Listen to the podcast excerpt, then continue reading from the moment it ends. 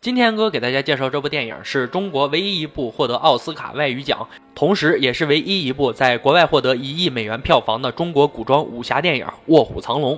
废话少说，让我们说电影吧。故事开始，武当派的李慕白来到于秀莲的镖局，他们两个是多年的挚友，同时在感情方面也有藕断丝连的关系。此次李慕白来找秀莲，就是让他将随身的佩剑清明宝剑送给远在京城的贝勒爷。同时，自己也决定退隐江湖。秀莲接到这个标以后，马不停蹄来到京城，赶到贝勒爷府上，将清明宝剑交给了贝勒爷。贝勒爷先是感叹这个礼物太过贵重，最后又开始八卦李慕白退隐江湖，是否要与秀莲一起安心生活，不再过问江湖上的一些事情。此时，贝勒爷府上还有一个客人，那就是九门提督家的女儿蛟龙。在蛟龙的请求下，秀莲也拿出清明宝剑，并告知清明宝剑的威力和由来。谁曾想，秀莲这一举动却为以后埋下了祸端。果不其然，就在傍晚的时候，有一个黑衣人潜入贝勒府，直接将青龙宝剑偷走。而此时正在府上做客的秀莲闻讯后，也立刻追了上去。秀莲与黑衣人在房顶上一前一后，你追我赶，打得异常激烈。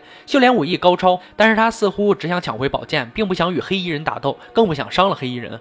然而，在远处又出现另一个黑衣人，在房顶上向秀莲暗放毒针。幸好秀莲躲闪及时，接住了毒针。虽然毒针没有伤到秀莲，但偷剑的黑衣人却趁机逃跑了。而贝勒爷府上的管家也在四处打听消息。功夫不负有心人，终于追踪到了一个卧底的捕头和他的女儿。贝勒爷的管家在询问下才得知，原来他们是来京城抓一个叫做闭眼狐狸的人，因为闭眼狐狸杀了捕头的老婆。而这个闭眼狐狸正是伴随在蛟龙身边，偷偷教他习武的奶妈。在一天晚上，贝勒爷管家捕头和他女儿约定好要和闭眼狐狸决一死战。虽然说人多，但父女俩仍然打不过闭眼狐狸。就在关键时刻，李慕白出现了。原来几十年前，闭眼狐狸为了盗取武当秘籍，杀害了李慕白的师傅。正当李慕白要为师傅报仇的时候，蛟龙蒙着面，一身黑衣打扮，手持青龙剑，救下了闭眼狐狸，而捕头却被闭眼狐狸偷袭致死。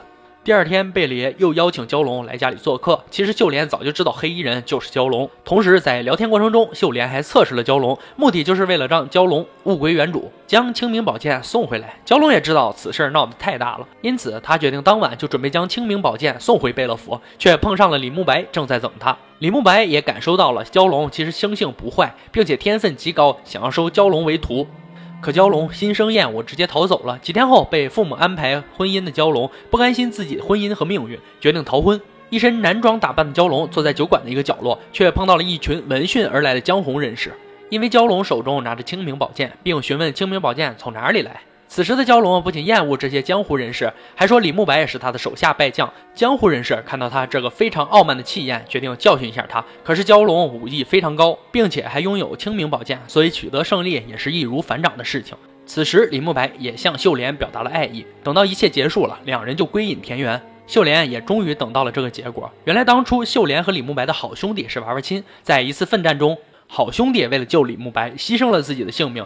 也因为如此，几十年来，李慕白和秀莲心生爱意，却在心里无法越过那道坎儿。在镖局走投无路的蛟龙也只好来找秀莲。秀莲再次劝蛟龙回头是岸，还告诉了蛟龙，他曾经的情郎小虎已经被李慕白安排在武当山等他。蛟龙还是不愿意做李慕白的徒弟，不听劝阻的他和秀莲打了起来。虽然秀莲在武功上要高于蛟龙一筹。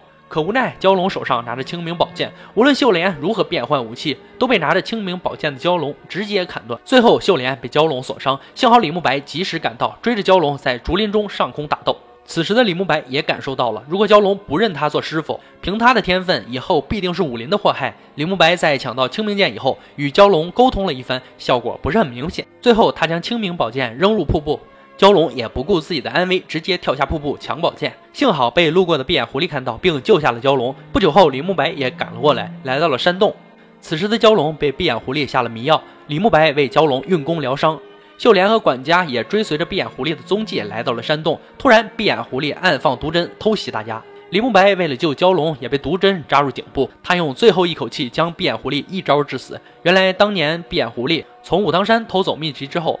他根本不认识字，便让蛟龙读给他听。聪明的蛟龙也知道这是罕见的武功秘籍，便在读秘籍时做了一些手脚，自己学成了秘籍。而闭眼狐狸却始终没有得到精髓。此时的李慕白已经身中剧毒，正当秀莲绝望的时候，蛟龙告诉他们，他知道解药的配方，但是需要调配。李慕白也在最后时刻向秀莲表达了爱意和悔意。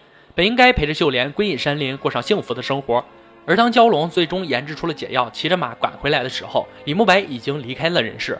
最后，秀莲嘱咐蛟龙去武当山找小虎。当蛟龙想起心诚则灵的故事，从武当山跳了下去，其实也是为了自己赎罪，同时为了能换回已经死去的李慕白。本片完。作为至今都难以超越的古装武侠电影《卧虎藏龙》，它已经达到了难以逾越的高度。即使在后期也拍了一个叫《卧虎藏龙：清明宝剑》的电影，但是收效和影响力远不足第一部。无论怎么说，由李安执导的《卧虎藏龙》是唯一一部在美国拥有一亿美元票房的中国武侠电影了。从票房上来看，确实是成功的。同时，在豆瓣上的评分也可以看出，有十八万人给这部电影评了八点零分。